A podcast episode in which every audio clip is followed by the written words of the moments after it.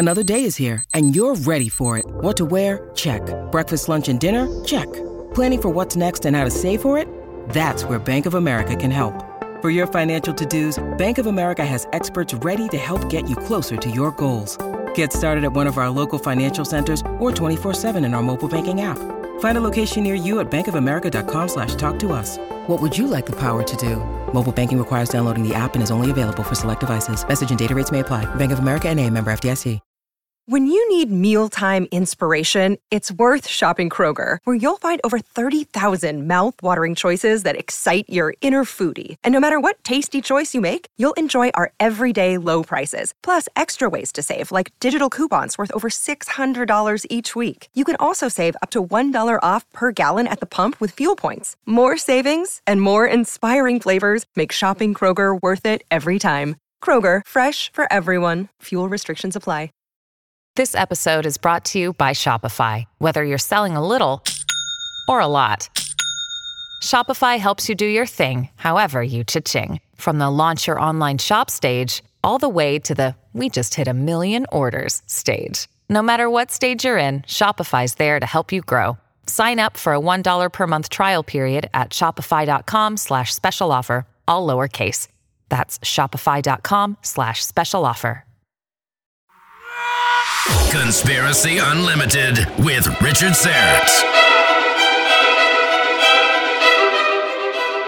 On this episode, a self taught metaphysician claims to have solved Einstein's unified field theory and cracked the secret of anti gravity.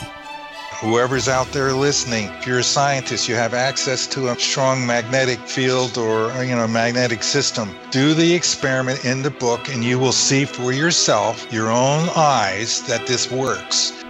If you're a fan of this podcast or my weekly radio program, The Conspiracy Show, or my YouTube channel, Strange Planet, I hope you'll consider becoming an official donor.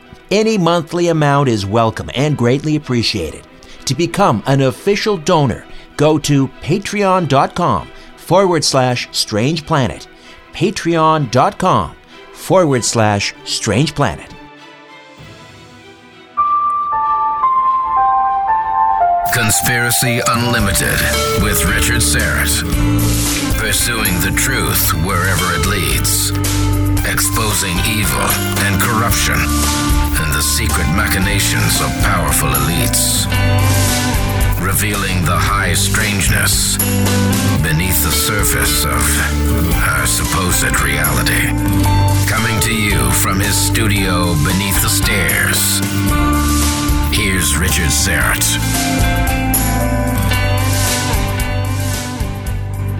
Welcome to your Friday. Mark Fiorentino is standing by to solve some of the mysteries of the universe, including time travel and anti gravity. Both are possible, he says. I hope you get a chance to listen to Coast to Coast AM tonight, the most listened to late night radio program in the entire world, and I'll be sitting in for George Noory. Go to coasttocoastam.com for more information. Mark Fiorentino is a self taught metaphysician who worked as an accomplished troubleshooter for high tech companies like IBM and Harris Government Systems. He worked primarily as a computer and electronics technician and developed many award winning, state of the art software programs that solved problems concerning failure analysis of electronic assemblies and computer systems. It was in the summer of 1964 when Mark was first introduced to Albert Einstein and the idea of the unified field theory. At that time, Mark was just nine years old but was greatly impressed by this man and his idea of unifying the forces of nature. He continued learning about Einstein and worked on developing his own theory of everything. And now, over 50 years later, he believes that dream has been realized. He's the author of Master of Reality, Super Relativity, Unified Field Theory. Mark Fiorentino, welcome to Conspiracy Unlimited. How are you? Thank you, Richard. It's nice to be here. Tell me about your fascination with Albert Einstein. You were very young when you started to study Einstein and his theories.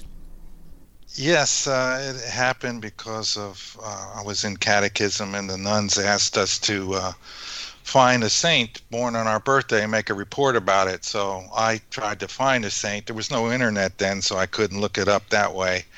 And I went to my calendar in the kitchen and saw that Albert Einstein was born on my birthday. So I said, well, that's who's going to be the report about. So I went down to the Encyclopedia Britannica, opened it up, and I read about Albert Einstein, but I, something caught my eye, which was the unified field theory. And when I read that, I got to tell you, something came over me, and I says, "This really is important, and this makes a lot of sense."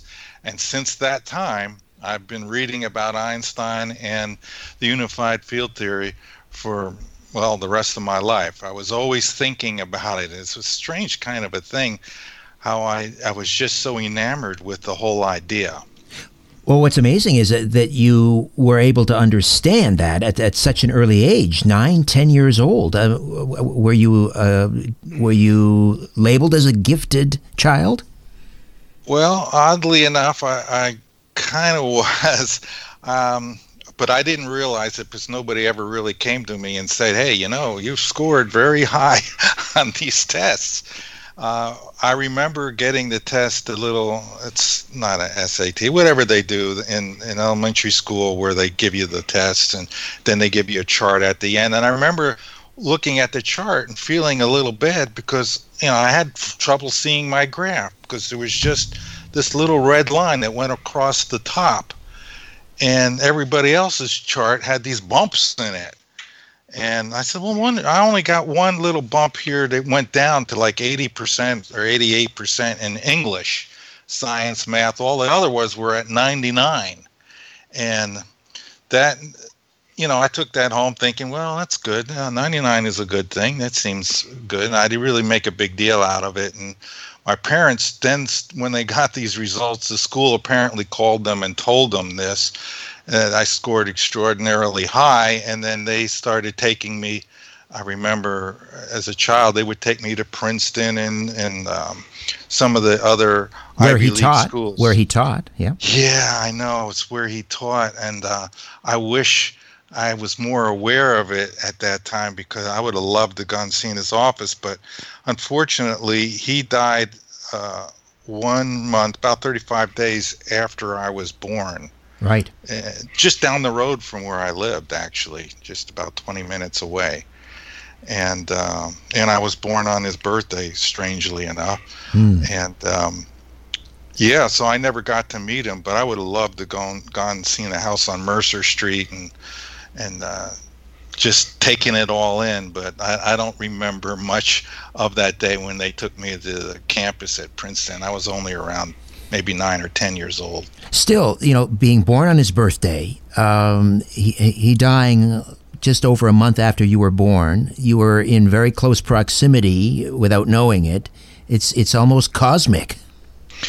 Well, there's a lot of cosmic to my story. There's definitely two routes we can go on this show. I could tell you a lot of the psychic stuff that also helped guide me to this book, which took 45 years to get there.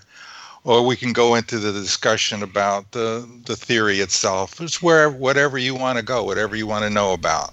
Well, I'd like to start with some really basic, fundamental questions about the nature of the universe, because as you and I were discussing off off uh, the air, or before the uh, the recording, um, I mean, I mean, I'm fascinated by uh, this stuff, but I I don't have the science background to fully understand it.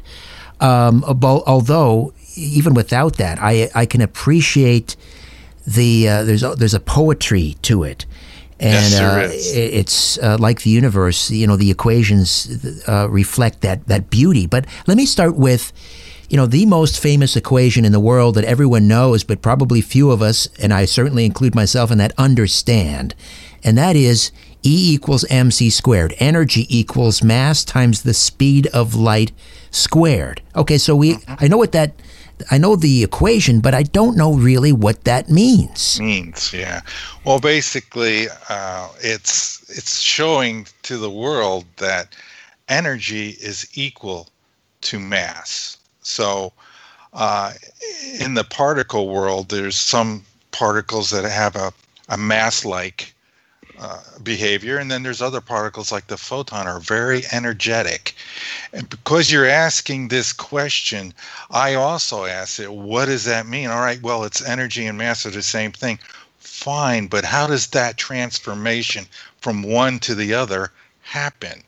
And that's what took me down the road to understand uh, the unified field theory and that here's something that's very important in this discussion. The unified field theory is really all about making electromagnetism and gravity emerge as aspects of a single fundamental field. So, what we're talking about here basically is how does mass become energy or energy become mass? And that equation, I've played with it and tried to get it to do what I wanted, but it didn't quite work. It's like a special case. Uh, and I knew that there needed to be a better equation, and that equation is what I found and I put in my book.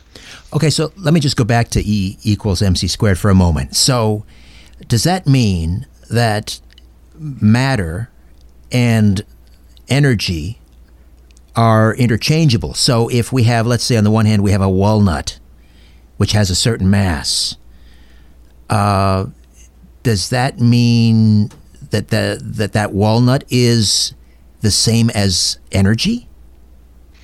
It's just in a different form. It's all has to do with the way the particles move. In my theory, that is exposed so that the particles that are in the walnut are generating mass and there is a there must be an explanation for how they do that and so what I'm saying is that those particles are that are primarily are generating mass are the neutron and the proton, but within those particles are quarks, and those quarks are moving in a very special way, and that's where the mass is being generated.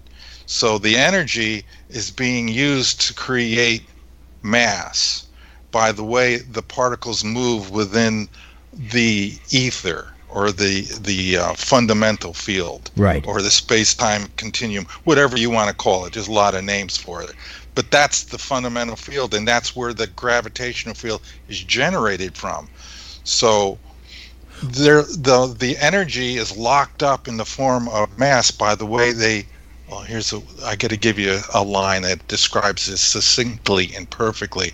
So if you want to know how energy makes mass, it's because of the way they move within the ether, which is described by uh, fundamental unbalanced charges moving in an accelerated motion is what causes gravity. And how they do it is when they move in that way, they cause a contraction of space. So gravity in reality is a contraction of space. So why do we have to square the speed of light when we're talking about energy equals mc squared? Why do we multiply the mass times the square of the speed of light? Because it's a three-dimensional space we're dealing with, and that that has to do with. Uh, I think it's a squared plus b squared equals c squared. It's the what's that the name of that formula? The quadratic equation. It's all about having to do with three dimensional space. If we were in a four dimensional space, then I guess it would be cubed. If we were, you know, in a five dimensional space, it would be so forth. But that's, as I understand it, that's why it's squared. Okay. And, and you're and you're asking good uh, questions, but you're analytically analyzing this whole thing and trying to determine and under, get an understanding and that's what has to happen when somebody does a unified field theory or, or attempts this. You have to make the equations conform to a mechanical ma- model that has meaning. Right, right. Um, so if we had, let's say, a piece of paper, and we have all the atoms in that piece of paper, so the energy, I once read something like the energy in that piece of paper would be the equivalent of like something like 18 tons of TNT from a piece of paper. Uh, if we can figure out how to convert that energy, is that true? Yeah, um, it, it's fortunately difficult, even in, in, like in a nuclear explosion. Just a small amount of the matter is converted into energy, and look what the Big Bang you get out of that. Uh, I I'm trying to think of a way that one could take um, a neutron or a proton and and convert it to photons, and there's really not a way I can think of right offhand to convert that whole thing into photons. So if we were to convert massive particles directly all into photons, that would be a 100% conversion, and that would make for a massive explosion. But I don't, you know, there's fission, it does a little bit. Fusion gives off photons and a lot of light energy and so forth, but but it's not 100% if you could do that, then yeah, you would have massive explosions from just a little bit of matter. Right. You mentioned uh, a Big Bang. I, I want to talk about uh, the Big Bang theory. It seems to me that this concept, this theory, is uh, in increasing increasing uh, danger of sort of collapsing. Uh, they have to plug in so many unknowns now into this equation to try and make it work, uh, which is kind of it seems to be going in the opposite direction uh, the more the more holes that you have to plug, you, you are supposed to be removing those. Where, where are we in terms of, uh, or where are you at in terms of uh, the viability of the Big Bang theory? Yeah, it's a great question, and you're you're analyzing very well. Uh, that that theory is is essentially correct. The details are wrong and so I, I go and i have three chapters in my book where i talk about cosmology and the big bang and it, you have to break it down and it's it's fairly um, complicated i guess to the average person but basically uh, the the things that they're prog- plugging into the equation primarily which is the cosmological constant which einstein admitted was his biggest blunder uh, it, that was put in there in order to explain a universe that's either f- contracting or expanding. And when the astronomers first came up with the discovery, they thought that it's expanding. He plugged that in to make it so that it can expand. And now they're they're reliving that uh, plug-in, and they're using it and saying that there's a such a thing as uh, dark energy, and that's causing the expansion. But in my theory, in my research and observations, uh, the acceleration of galaxies at the perimeter of the universe or the ones that are farther away from us, that acceleration isn't being caused by an expansion of space. They've entirely got that wrong. What's actually happening is those galaxies, and they're all moving in like different directions in big groups. And when you look at that, you'll always find they're moving towards something, something very large, dark, which means that what's driving the acceleration that we're measuring is not an expansion of space, it's a collapse. They're heading toward black holes. Our galaxy is in a galaxy group that's all rushing toward uh, the great attractor. And so they're accelerating in that direction. And so it's not a mysterious dark energy that's causing the acceleration, it's the well known force of gravity. And it's a much more sensible and what's actually happening explanation for, for these accelerations of all these galaxies all around our viewable universe. And they, some of these astronomers have even plotted it out and say, look, this group is going this way. There's a great attractor there. This group, and that's exactly what my theory predicted. And when I saw that, odds are, if the the, the uh, universe is collapsing, then the speed of light should be slowing down. If the universe is expanding, the speed of light should be increasing. So I went, I said, all right, do a research. Let's see if anybody found that the speed of light is slowing down or speeding up. And sure enough, there's a guy that found that the speed of light over the centuries, every time they measure it, measure it, it seems to be slower than the last time they measured. And of course, nobody's really paid attention to this guy. His uh, name is Barry Setterfield, uh, and he's in, in poor health right now, uh, unfortunately. But um, he's on to something. But then all of a sudden in 1970 or so, the slowing of speed of light stopped. And I got suspicious. I said, What? How could this be? And then I did more research and I found out they changed the way they measure the speed of light in the 70s. They stopped, they used to use a metal bar uh, made of platinum of a very specific length, and it's in uh, France. And it, you would set up your equipment and you would measure that meter. And um, and that's how you determined what the speed of light is. You would measure it across that very specific length. And they uh, got tired of doing that because, you know, the Bureau of Standards didn't like uh, every few years the speed of light was a different number, always slower. So they said, well, we're not going to measure it that way anymore. Now, what we're going to do is we're going to tune the equipment to this number that we declare as the speed of light. And from now on, it's always going to be that number.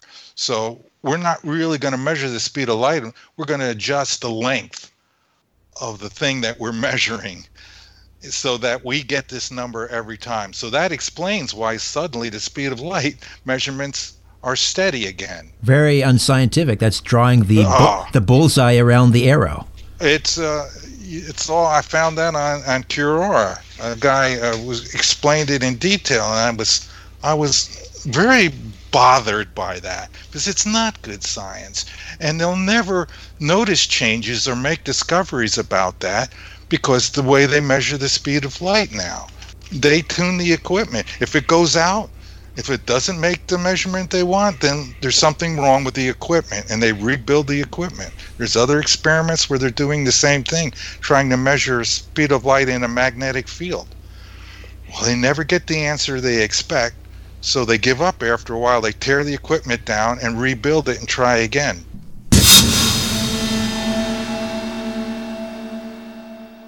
More of my conversation with Mark Fiorentino when Conspiracy Unlimited returns.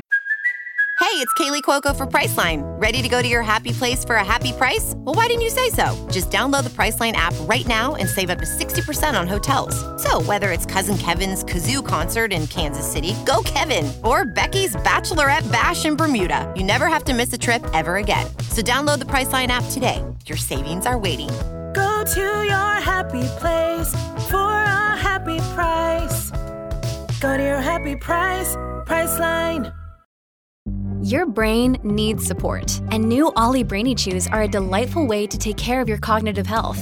Made with scientifically backed ingredients like Thai ginger, L-theanine, and caffeine, Brainy Chews support healthy brain function and help you find your focus, stay chill, or get energized. Be kind to your mind and get these nootropic chews at olly.com. That's O-L-L-Y.com. These statements have not been evaluated by the Food and Drug Administration. This product is not intended to diagnose, treat, cure, or prevent any disease.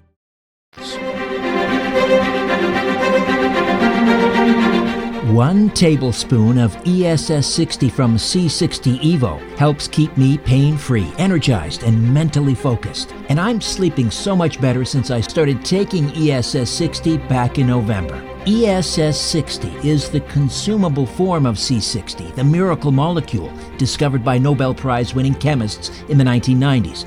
ESS 60 is a mega antioxidant. 172 times more powerful than vitamin C. Check out the Paris study, a peer reviewed scientific study online, where ESS 60 suspended in olive oil was fed to rats. The rats fed ESS 60 lived almost twice their normal lifespan. I can't sit here and tell you I'm going to live to be 112, but I'm 56 and I haven't felt this youthful, energized, and pain free since I was in my 20s. ESS 60 from C60 Evo. If you want to discover the benefits of this amazing miracle molecule for yourself, go to the episode notes for this podcast and click on the link for C60evo.com. And don't forget to use the code RS1SPEC when ordering, and you'll receive an additional 5% off. ESS 60, the miracle molecule from C60 Evo. It's changed my life. Discover what it can do for you. This product has not been evaluated by the FDA and is not intended to cure, diagnose, or cure. If you have a medical concern, please consult your healthcare provider. Theoretical physicists say that there's as many as 12 hyperdimensions. Here are just three of them Conspiracy Unlimited, Conspiracy Unlimited, Conspiracy Unlimited. Pretty cool, huh?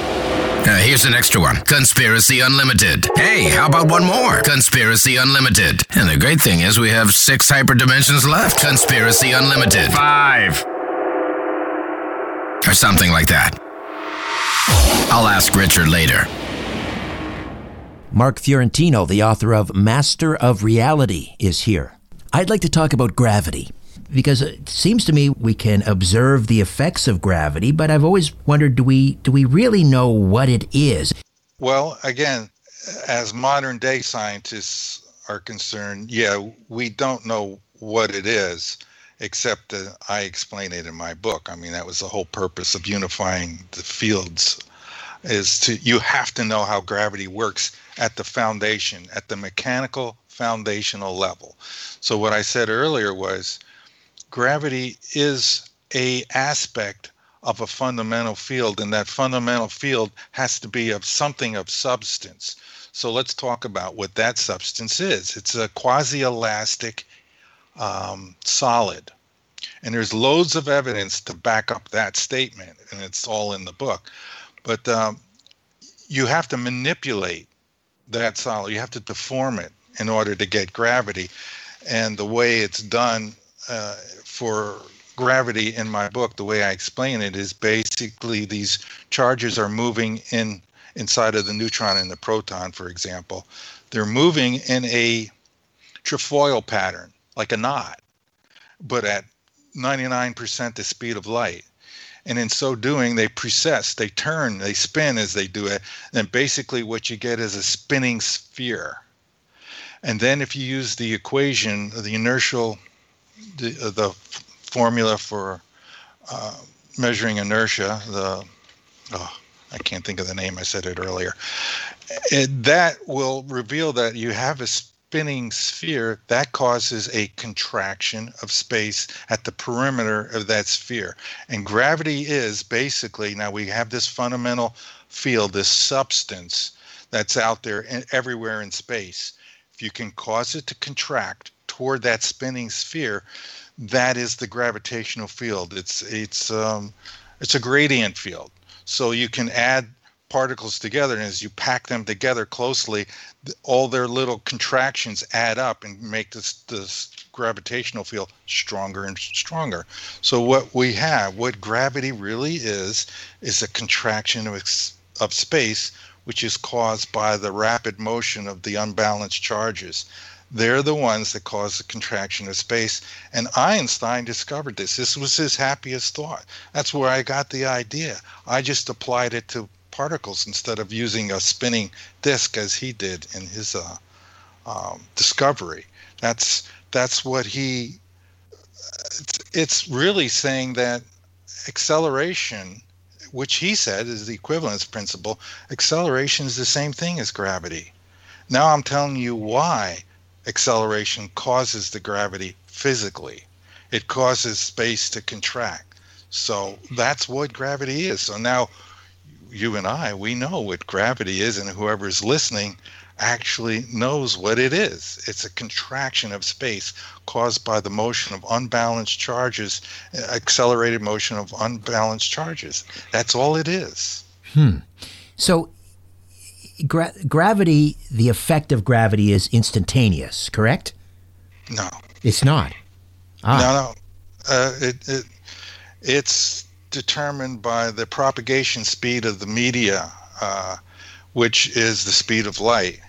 And then we could talk about, well, why that number? Why is it the speed of light? Why is it this number and not something else? And that was determined by James Clerk Maxwell, who discovered this equation, which I think is actually more important than E equals mc squared, is uh, the speed of light, c, is equal to the square root of 1 over permittivity times permeability. It's just that simple. You know, it's not even a one inch long equation. And if you adjust permittivity and permeability, which are properties of the physical space, it's a real thing of substance. If you adjust those, you will adjust the speed of light. And those things have really to do with the density of space. So we're talking about a metric of space that has to be manipulated somehow, and it can be done. So you can change, or we can change the speed of light by manipulating those two properties. Ah, so you know one of my my favorite topics is is time travel. Mm-hmm. Uh, so then, what does this mean in terms of breaking the light speed barrier? Well, that's a good question, and um, I did some research into that aspect. How fast can we go? Uh, when I wrote the last chapter that I was told to do, write, uh, which I didn't initially want to write, second to the last chapter, which is about stargates, which talks about time travel and dimensional travel. And um, if you want to go back in time, then you're going to have to figure out a way to move light photons faster than the speed of light. And actually, this has been achieved. There's been, and I've been reading about them in ResearchGate. Uh, there's uh, material scientists and physicists who've made this material. It's called a left handed material or a metamaterial. Uh, a metamaterial has unusual properties. It adjusts the permittivity and permeability within them somehow they configure the the atoms and the molecules in such a way that there's uh, some sort of ion channel built up or something of this nature. In theory, what's happening inside of this material is when they, they shine light into it or or within it, it goes to when they adjust the, the permittivity and permeability to zero, the light within this material theoretically is going infinitely fast. And they're making they're making stuff with this this metamaterial and you will find in your ufo uh, documents when they actually find a piece a real piece of ufo it's constructed with in a format that is a metamaterial that's a strange coincidence mm. so, so what i'm saying is not only can we break the speed of light but we can break the speed of light to whatever value we want to go. We and it has to be that way. We have to be able to get to other star systems to pro- preserve our species. We we can't just stay on this planet. This planet has a time limit, and the clock is ticking. And uh, if we're to, we must evolve and stop being terrestrial beings and become celestial beings. And the way to do that is to achieve the technology of going faster than the speed of light and not just by a little bit. It takes like over 4.2 years to go to the nearest star at the speed of light. That's impractical. We can't do that. We, we need to go thousands of times faster than the speed of light to get to a star. Right, and, right. And, and this is how you can do it. Well, just getting back to time travel for a moment and the idea of traveling back in time.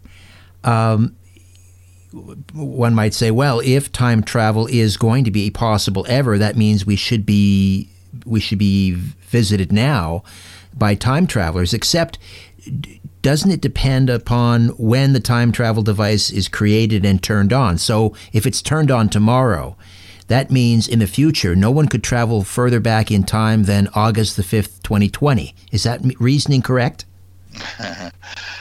uh, time travel is paradoxical, it's very tricky. Uh, all I can say about that is this. Are you familiar with the Philadelphia experiment? Oh, yes, yes. Are you familiar with the Montauk Project? Yes.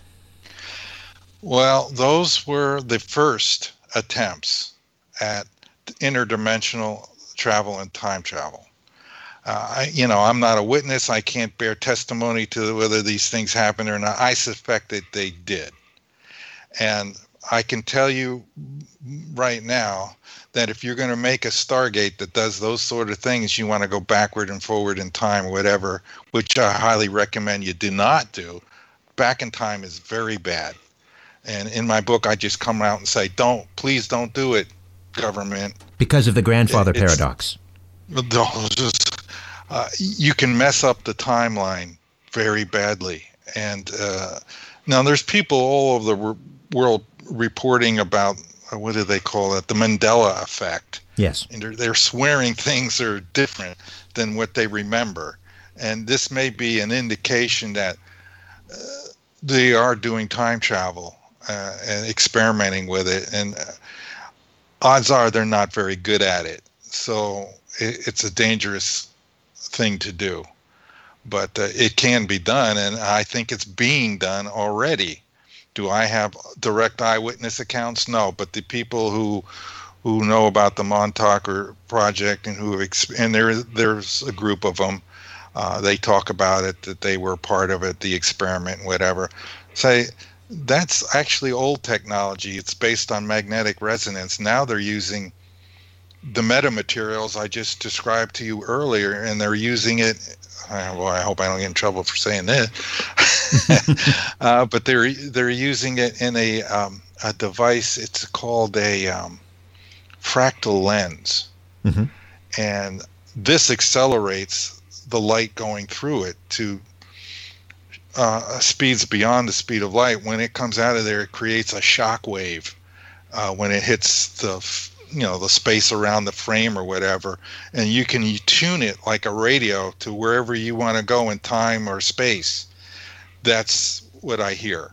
And certainly that's the way I described the, the invention that I put in my book. That that's how it would work. So I'm guessing they're using that. Is that the slip wave, the slip wave spatial bias drive?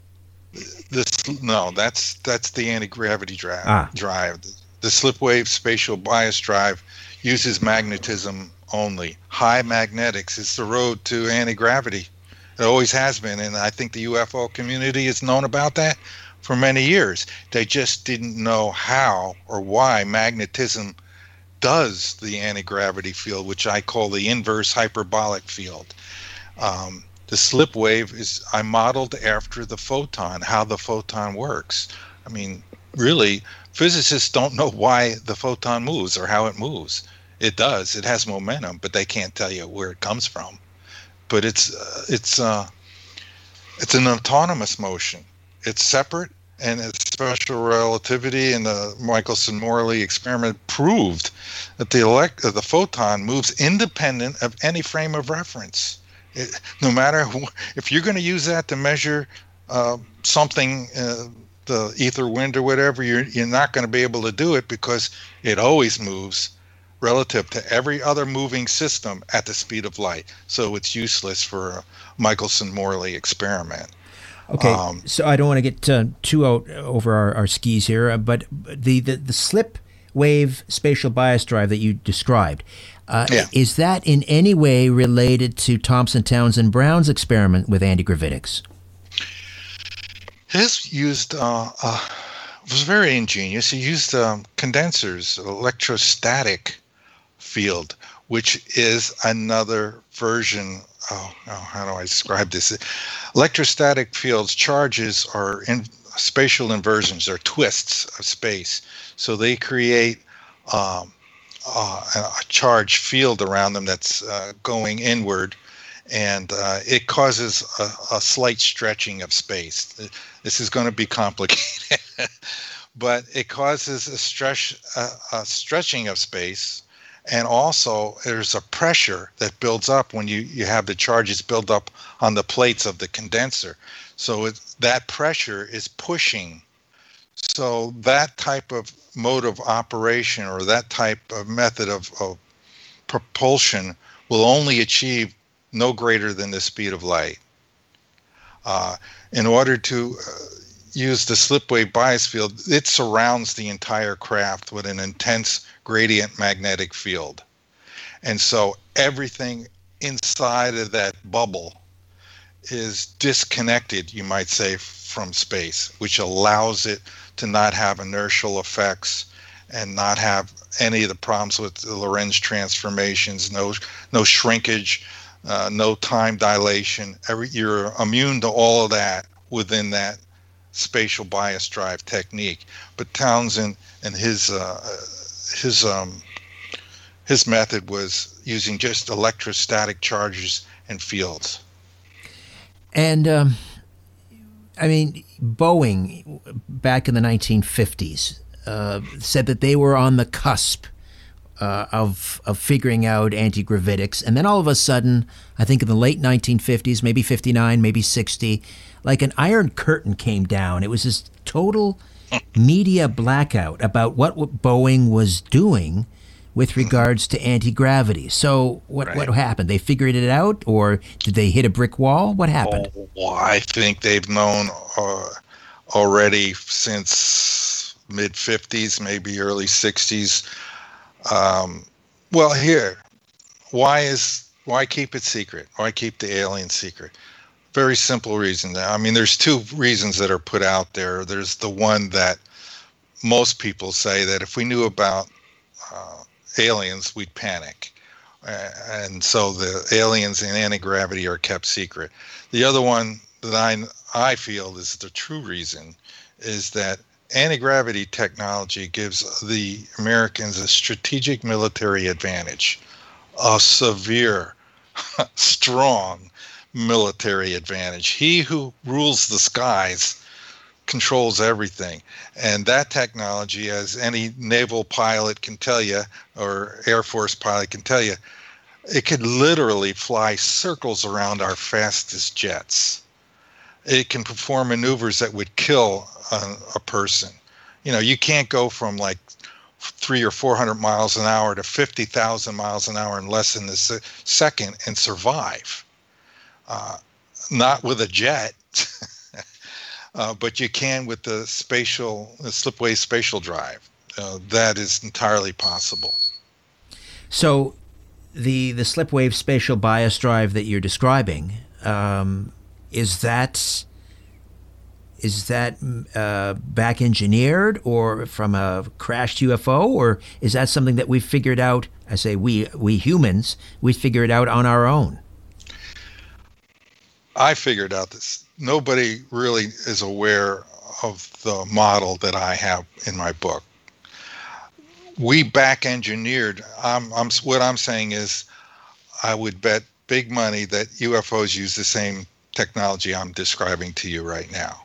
I'm just describing how it works. Uh, we know they use magnetism, and I'm just the slip wave is just the explanation for how it works mechanically in space. So yeah, we reversed engineered from crash. You know, once again, I'm not a personal eyewitness. I'm not a spy or anything. This is me telling you from what I've read about and what I've seen on television, all the many shows and so forth. It's my belief, yes, that we reverse engineered from crash crash spacecraft, which no doubt they found uh, the outer part was surrounded with uh, a set of coils, magnetic coils, uh, probably superconductor uh, technology, room temperature, which is important. And I did some research into that, and I found that the Air Force was very interested in anybody doing room temperature superconducting experiments and high magnetic experiments. There for a while, the Air Force was was in every high magnetics lab in the country and anybody who had any ideas or interest or, or knowledge in high powered magnetics, they were interested in. And that's no coincidence.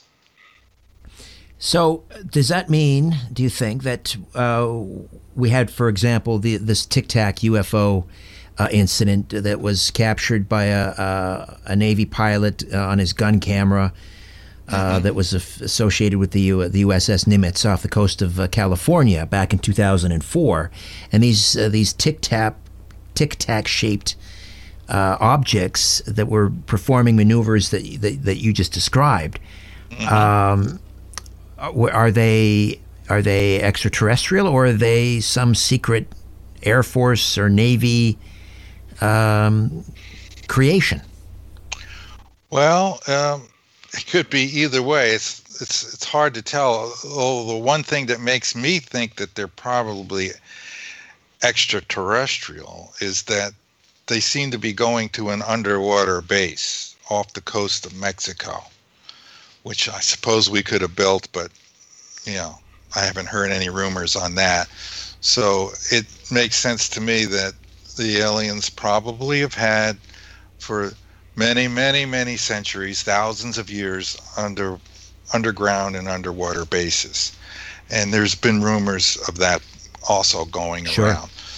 So if I had to guess, I would say that those were alien, but you know, it also crossed my mind, but hey, let's just test our, our pilots out and see how they react to these unidentified flying objects and see how what they can do and what they can't do and you know just kind of test how they interact with each other. I mean that's a possibility too. Uh, and so they don't really the air force or whoever has these ufos just you know puts them in these situations where they encounter our jets and they see what our jets can do and what they can't do. Because whatever we can do maybe other countries can do too. But doesn't seem like it's really possible for our jets to really shoot them down or to stop them in any way then I don't see that happening. But you're saying that the, the United States government, the Pentagon, uh, they have this technology or a, a variation of it. I believe they do. Right. So if that's the, the case, uh, and I understand, you know, they want to keep their superiority over uh, adversaries and so forth, so they're not going to make this knowledge of public knowledge, but they could take a, a- a- just a small aspect of that, for example, and and make a Boeing 747 incredibly fuel efficient. Why don't they throw us a bone, at least in that regard? That's that's what I'm trying to go for. That's why in the last everybody listen clear, carefully now. That's why in the last chapter of my book I say to do this experiment that proves that high magnetics can uh, lead to gravity shielding and gravity propulsion. Just do that experiment. Whoever's out there listening, if you're a scientist, you have access to a magnetic, strong magnetic uh, field or you know magnetic system. Do the experiment in the book and you will see for yourself your own eyes that this works. And then the mystery can write it up write it up in a journal publish it. Many people need to do this.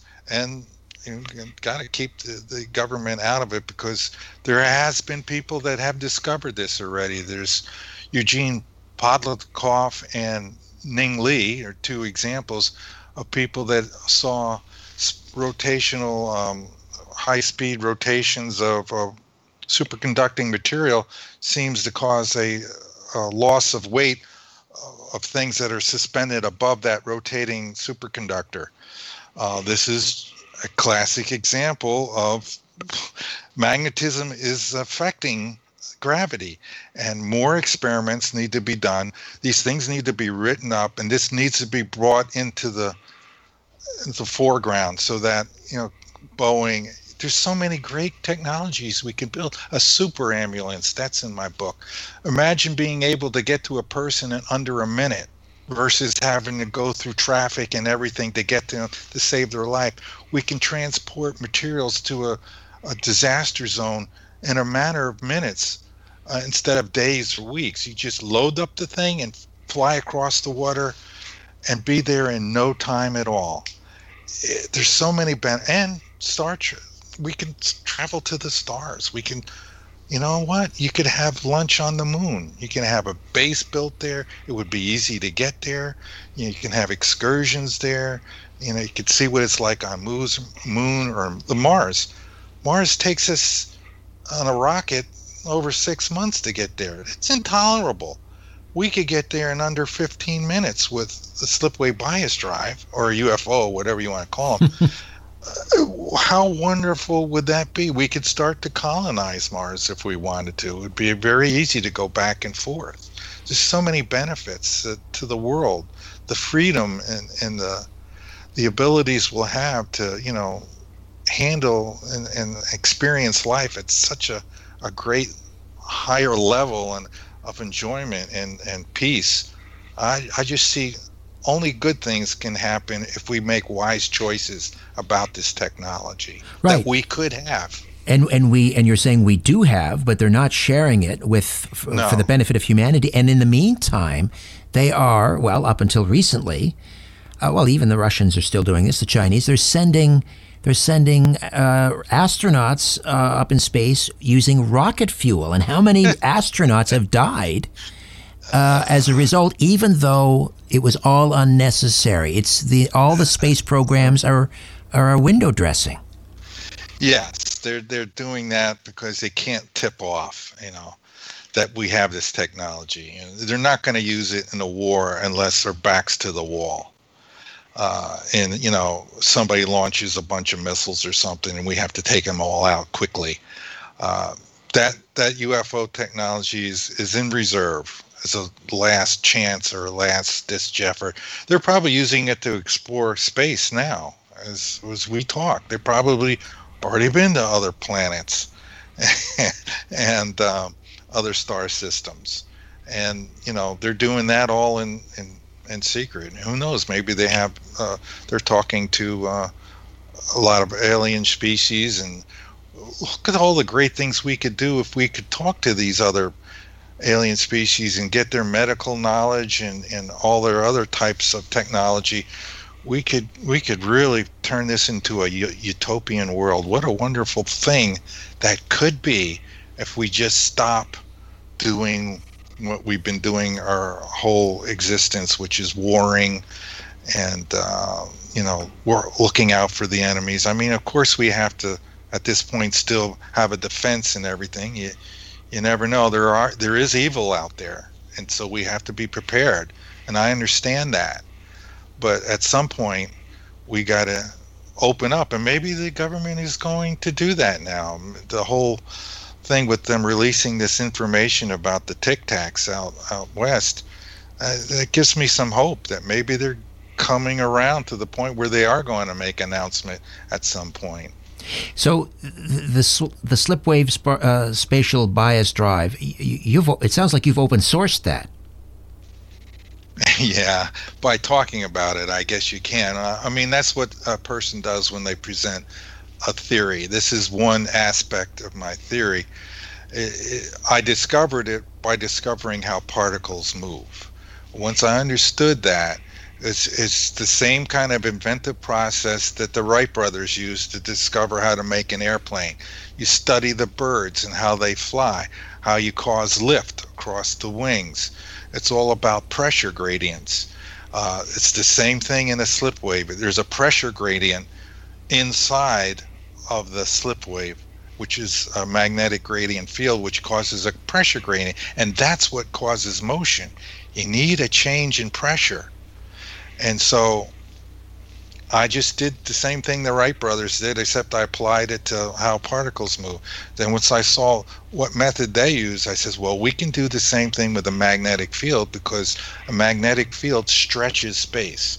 The stronger it is, the more it stretches space. And when you stretch space, you decrease its density. And so there's a pressure gradient that'll form. So if you have on one end, the basic explanation of the field is you have a strong magnetic field in the front, then a stronger one in the next coil, a stronger one in the next coil, and a really strong one at the end of the ship, the back end. And that thing will rocket forward.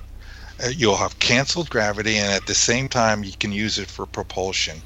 It's basic. It's really a simple um, mechanism. Right. I'm just wondering, though, also the, uh, sort of open sourcing it and inviting people to t- pick up the ball and run with it. Whether that's yeah. also kind of a personal security measure, because once you open source it, uh, whoever might not want this to get out, really, you know, why why bother with you? Why you know you're no longer my a threat. Ad- that's what my advisors tell me is true.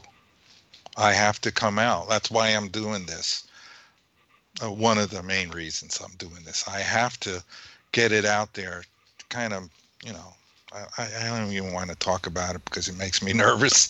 But you, you, you understand. Right, right. You, you said it right. Um, I will say no more there. Okay, fair enough. Um, final question. This is a big one, and, and this we'll have to do a, a, part two at some point because this leads us into another whole area in the book, and that has to do with psychic abilities and so forth. But let me right. just touch on it because a lot of people in, in that, that, that supposedly are uh, affiliated with Majestic 12 and, and others, even I think Ben Rich from Skunk Works alluded to this. They've said, a number of them, if you want to understand how UFOs operate, you have to understand psychic ability. And which leads me to ask you about there's, you know, it, the, observer effect. You mentioned, you know, particles. And we know from the, uh, the double slit experiment, for example, that, that by simply observing, uh, the act of observing can change how these particles behave.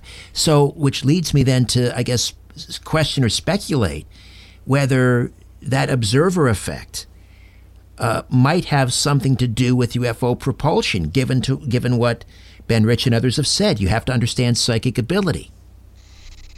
I'm going to say that I think that's disinformation. Okay. All right. I, I, I as I understand how, how, I believe they work, um, do do aliens have psychic ability? They have tremendous psychic ability, and if you believe some of the things that Matthew Strieber has said, they have extraordinary god-like powers. Of, uh, and and we would too if we were 10 million more years advanced. Uh, just think of the psychic powers that we have now uh, amplify that by a million or 10 million more years of evolution, uh, I think we'll be able to move objects, uh, you know, telekinesis, all that stuff, and maybe some psychic. Maybe there's other modes of operation where you could, by sheer mental power, um, move and, and, and create uh, stargates or whatever, and that's possible. That, that's beyond me. That's beyond my theory. I, I've come up with a practical method that's doable with technology. There may be, maybe there are other, maybe there are other methods that use psychic abilities, um, but I think for the most part, it's still because magnetism keeps showing up. Uh, I can give you examples of like when the Air Force used to go in Project Blue Book, they would send a, a guy out with a magnometer. Well, already you're admitting that UFOs exist. Why are you sending a guy out with a magnometer to measure the magnetic fields at the landing site? And mm. and and why why? I remember reading one report where they picked up a blade of grass where the the uh, landing site was, and it was magnetized. That takes hundreds of Teslas to do that. Grass doesn't magnetize easily. to me, there's just no doubt that the vast majority, and we, we've probably been visited by hundreds of species, alien species, the vast majority of them are using uh, the slipwave technology, the spatial bias drive. There may be some that are, you know, hundreds of millions of years more advanced and they can do it mentally. It's possible, but I don't know. I have no direct knowledge of that but I do think it's within the realm of possibility. All right. Well, uh, to be continued, as they say. Where do we get a copy of Master of Reality?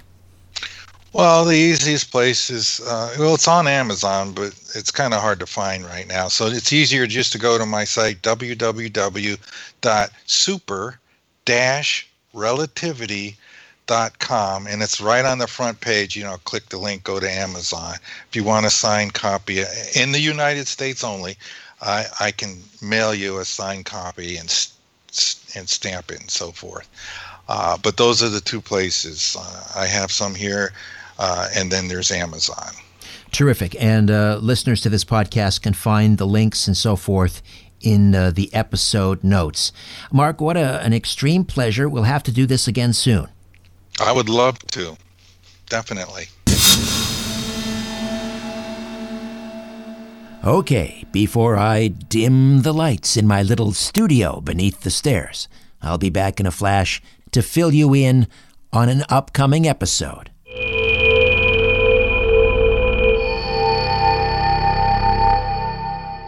Hey there, I'm hard at work on another edition of Inner Sanctum, my free monthly newsletter. Inner Sanctum features my monthly brief, a column of my thoughts and opinions on what's happening in the world. It features a spotlight on a past guest, a look ahead to an upcoming episode of my weekly syndicated radio program, The Conspiracy Show. It features a look at this month in conspiracy and UFO history and my Conspiracy Unlimited podcast episode pick of the month, and so much more. To get your free monthly newsletter, Inner Sanctum, delivered to your email inbox, just go to my website, strangeplanet.ca, strangeplanet.ca. Scroll down to the bottom of the page and click on Inner Sanctum and register. It's fast, easy, and again, absolutely free.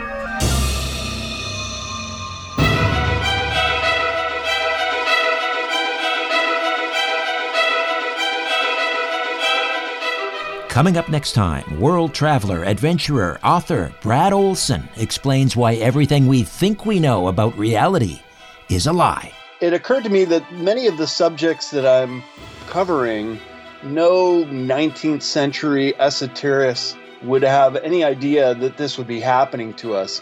Transhumanism, geoengineering, and how the United States has been hijacked since the Act of 1871, which made the USA a corporation. A lot of people don't even realize that their social security number, for example, why our names are all in caps, have been signed over to this corporation. And it's really, when you get down to it, the gist of what's going wrong in the world today. Until then, I'm Richard Syrett. So long for now. A new Conspiracy Unlimited with Richard Syrett drops every Monday, Wednesday, and Friday at conspiracyunlimitedpodcast.com. Blow your mind. That is all for now. Oh, and remember to share and give a five star review because we have huge egos and need love. We're like cats, we need. We need constant petting. It's lunchtime at Tim Hortons, and we're serving up a special deal just for you. Our new $5.99 lunch deal includes your choice of any lunch sandwich and a side of crunchy kettle chips. Because what's lunch without a little crunch? And the sandwich choice is all yours, like a ham and Swiss, Chipotle chicken wrap, BLT, and more, made to order just the way you like it. Tim Hortons' new lunch deal. Simple, delicious, and just $5.99. Now that's a good deal. Only at your neighborhood Tim's. U.S. only. Price and participation vary. Terms apply.